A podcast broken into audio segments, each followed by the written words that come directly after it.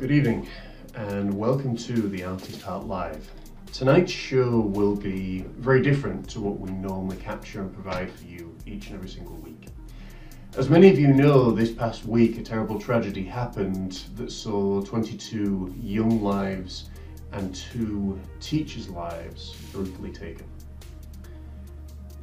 This seems to happen far too often, especially in our modern world.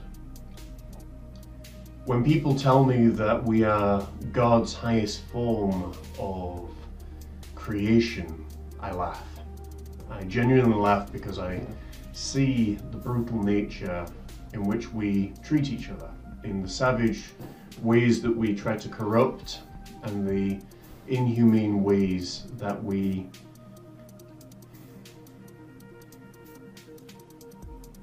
try to extradite power over another.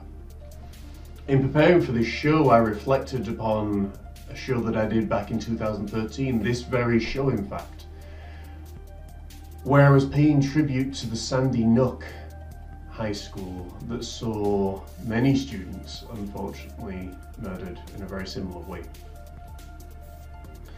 Back in the 1980s, a wonderful gentleman by the name of John Denver saw all that was going on and he challenged a lot of the the views and the ideologies and the, the sort of the, the, beliefs that people had held for so long that had formed much of our Western world. Back then, he was perhaps one of the most influential singers, songwriters of all time. And he wrote a song after seeing all that was going on and, and all the insanity that was happening, particularly in the war, the Cold War, that was taking place between Russia and the United States. Two superpowers that have the ability to destroy all life on Earth at the click of a button.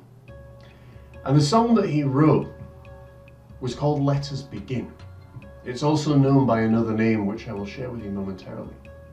And seeing all that happened, he wrote a song that when I first heard it, sent goose pimples up and down my body and tingly feelings up and down my spine. He partnered with perhaps then one of the most influential and popular singers of the Soviet Union, a gentleman by the name of Alexander Gradsky, Sasha as he was known. And together they performed a song that would go on to change the lives of millions around the world. Now, you may never have heard of John Denver, you may never have heard of Sasha, you may never have heard of this song. But I promise you, by the time our time together is through today, this song will be heard once more. It will be uncovered once again. Because just as it was then, so it is now. A time of great need, and a time that asks one question and one question alone. What are we making weapons for?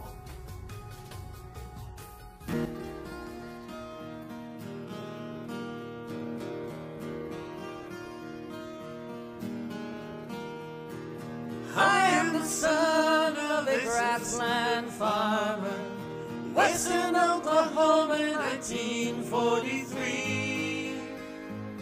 I always felt grateful to live in the land of the free.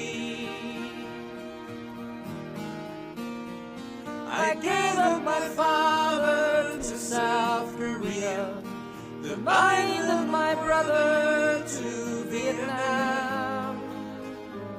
And now there's a banker who says I must give up my land. There are four generations of blood in this topsoil. Four generations of love on this farm. Before I give up, I will gladly give up my right arm. What are we making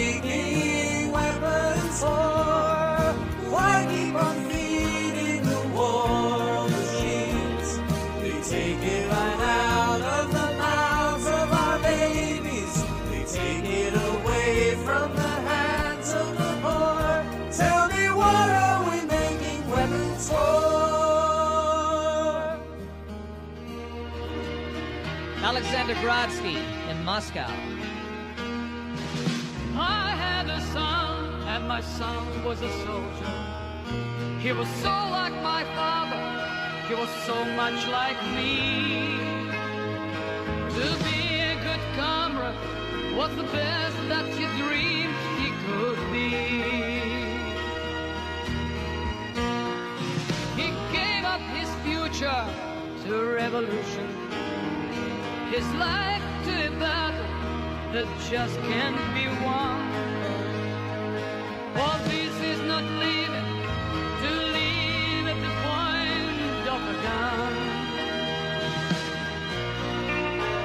I remember the 900 days of Leningrad, the sound of the dime, the cut of the gold. I prayed I'd never grow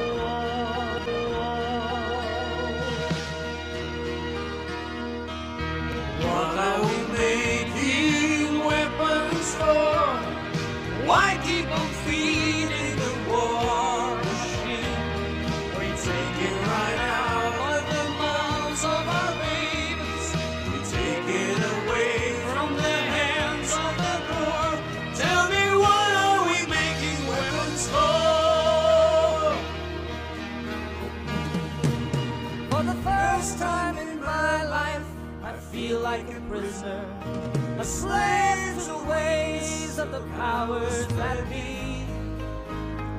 And I fear for my children as I fear for the future I see. Tell me how can it be we're still fighting each other? What will it take for a people to? If our song is not sung as a chorus, we surely will learn.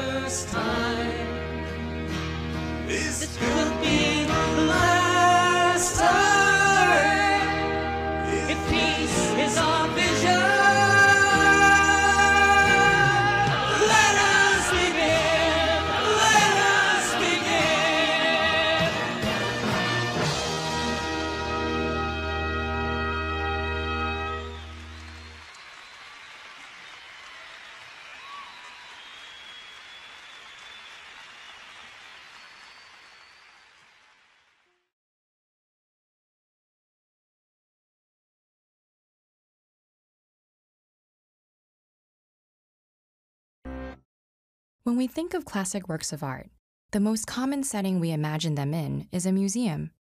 But what we often forget is that much of this art was not produced with a museum setting in mind. What happens to an artwork when it's taken out of its originally intended context? Take the example of Michelangelo's Statue of David, depicting the boy hero who slew the giant Philistine Goliath, armed with only his courage and his slingshot. When Michelangelo began carving a block of pure white marble to communicate this famous biblical story, the city of Florence intended to place the finished product atop their grand cathedral. Not only would the 17 foot tall statue be easily visible at this height, but its placement alongside 11 other statues of Old Testament heroes towering over onlookers would have a powerful religious significance, forcing the viewer to stare in awe towards the heavens. But by the time Michelangelo had finished the work in 1504, the plans for the other statues had fallen through, and the city realized that lifting such a large sculpture to the roof would be more difficult than they had thought. Furthermore, the statue was so detailed and lifelike, down to the bulging veins in David's arm and the determination on his face, that it seemed a shame to hide it so far from the viewer. A council of politicians and artists convened to decide on a new location for the statue, ultimately voting to place it in front of the Palazzo della Signoria, the town hall and home of the new Republican government. This new location transformed the statue's meaning. The Medici family, who for generations had ruled the city through their control of banking, had recently been exiled, and Florence now saw itself as a free city threatened on all sides by wealthy and powerful rivals. David, now the symbol of heroic resistance against overwhelming odds, was placed with his intense stare, now a look of stern warning focused directly towards Rome, the home of Cardinal Giovanni de' Medici. Though the statue itself had not been altered, its placement changed nearly every aspect of it, from a religious to a political significance. Though a replica of David still appears at the Palazzo, the original statue was moved in 1873 to the Galleria dell'Accademia, where it remains today. In the orderly, quiet environment of the museum, alongside numerous half finished Michelangelo sculptures, overt religious and political interpretations fall away, giving way to detached contemplation of Michelangelo's artistic and technical skill. But even here, the astute viewer may notice that David's head and hand appear disproportionately large, a reminder that they were made to be viewed from below. So, not only does context change the meaning and interpretation of an artwork throughout its history, sometimes it can make that history resurface in the most unexpected ways.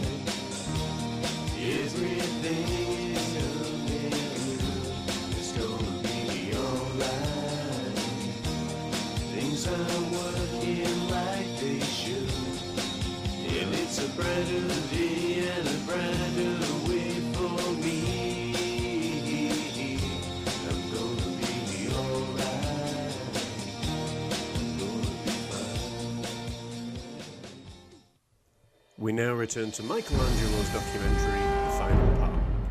All images of the judgment up to that time had God on a throne in the center, with angels and saints ranged along horizontal lines. Michelangelo again started an artistic revolution, developing his story along perpendicular axes.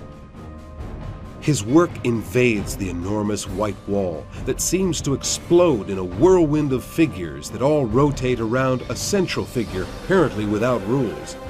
All it takes is to observe with a little more attention to see that the scene begins on the left where the blessed rise towards heaven.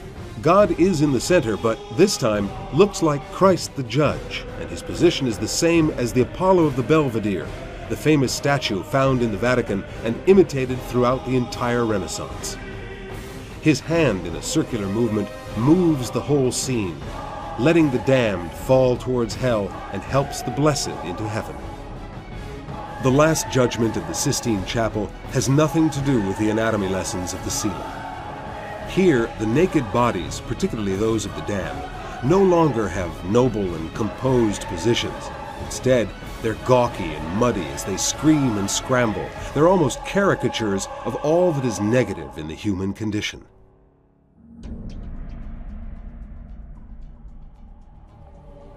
If you concentrate on the scene, you can almost hear the screams of pain, the noise of the souls rushing to their own destinies, and the deafening trumpets that announce the end times. Only in the center does the scene seem suspended in an unreal silence. Even the saints and martyrs, all turned towards Christ, are anxious and terrified as they wait for the final verdict to be pronounced. Even the Madonna is timid and resigned at his side. Some of the blessed kiss each other and hug one another with enormous relief.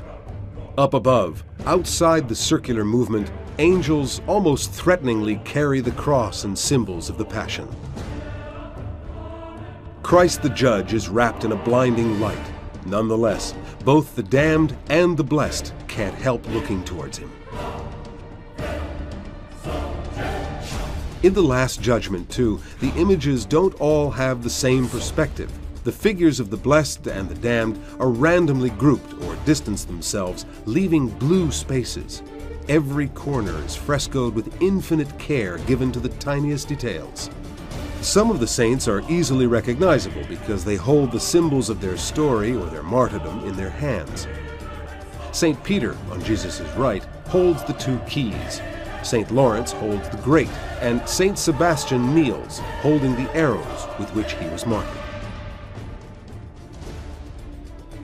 One of the most famous images is St. Bartholomew, who died skinned alive. The saint seated on a cloud is painted as Pietro Aretino, the Tuscan poet who had dared to criticize nudity. But the most celebrated detail of all is the skin that the saint holds in his hand, in which Michelangelo put his self portrait. In fact, at the height of his creative work, the artist truly felt skinned alive by those insistent criticisms.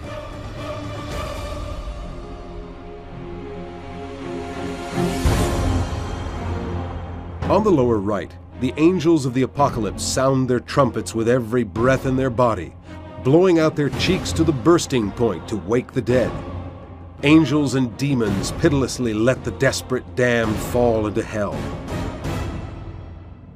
As your gaze drops slowly downwards, the scenes become more and more terrible until you arrive at Charon, who beats the souls away from his boat with an oar and sends them off towards Minos, the judge of hell, wrapped in a serpent.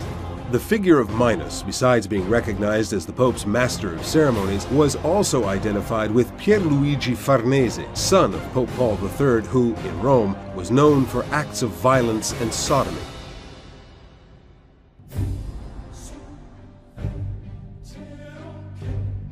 Left, according to the theory of the resurrection of the flesh, the reborn rise into heaven, getting their bodies back, some of them holding a rosary, a criticism of Luther's theories.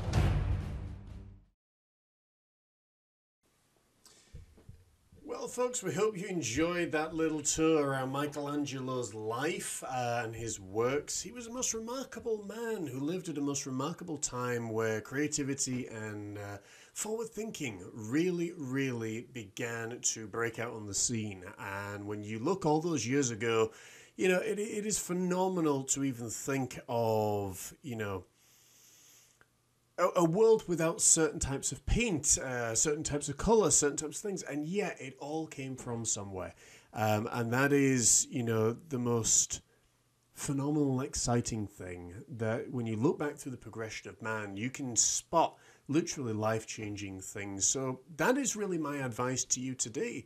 Never ever give up on your dreams of becoming a successful artist, a successful author, a su- successful musician.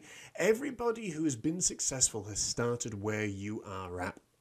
And they've also gone through the things that you have gone through, and they've come out through the other side. Never ever has it been easier to reach people around the world and to sell your creative talent, if that's what you're looking to do. If you know, if you're looking to make a business out of it and things. And the wonderful thing about it is there's so many resources to you now. All the information is out there on YouTube or through audiobooks or through actual books. And you have an amazing opportunity. So never ever sit there and think, oh, you can't do this, you can't do that. Everything is figure outable. And um, it is a wonderful joy when you actually reach it and you get that first sale and then you get the next one, the next one, the next one. And you realize you're changing people's lives around the world and creating work that is going to be known and recognized from this point forward for all time. And it's really, really wonderful. So, that is this week's creative tip, folks. We really hope you've enjoyed um, this episode of the Artist Hat Live. I know it's been a very, very different one. And um, I suppose to, to wrap up the show, um, I've been asked to share some final thoughts. We live in a world that is in many ways operating backwards. We live in a world that is so focused on the external and very little on the internal. They're so focused on the fruits rather than the, the roots, and they're so focused on just the the things that they really shouldn't be. And what I've found more and more is that it really does work backwards because rather than you know looking internally and solving your problems internally everyone's always looking for a pill. Everyone's looking for an external stimuli. Everyone's looking for you know the, the next big fix the next big thing. And if i can give you any advice at all out of this week it would be if i can give you any hope maybe not even advice it would be to go within to keep developing your own self, to be concerned more about yourself than you are about others. Because out of that concern for yourself, you will be naturally concerned for others and you'll be able to be there for them when they need you most. I know in my own life, I spent so many years trying to trying to figure everything out and trying to go against the grain and trying to do this, that, and the other. And when I dropped all of the labels and I dropped all the things and and I actually found for myself just letting life flow. And the way that I use my mind and the power that I have in my mind is simply phenomenal. And you do too. If you're a creative mind, you have the amazing ability within you to be able to figure out answers to problems that people have never even thought of. You've got the ability to think of, of, of solutions to problems that, that people have never ever even conceptualized, never even thought possible. You'd be amazed how powerful your mind is. What happened last week was absolutely tragic. There is no doubt and no denying that at all. Whenever uh, a child loses their life, it is one of the most heartbreaking things known to man. That is, I suppose, in many ways why you've seen very little of me during this show, because mere words cannot express the sorrow that I feel. As I said at the beginning of the show, I remember doing this show back in 2013 when the Sandy Nook, um, I think it was Sandy Nook or Sandy Hook, one of the schools, um, high school in America was, again, very, very much in the same way attacked. The church is attacked. People of all races and faiths are attacked. And the sad thing is, particularly in the Western world, that we have created weapons and weapons of mass destruction and weapons of biochemistry and biological warfare and all that kind of stuff because of our insecurities, because of our fear, because ultimately of our childishness. And that song that will be issued as a separate video, I encourage you to share. Not to get me views or anything like that, but because I'm now in a place in my life where I'm thinking more and more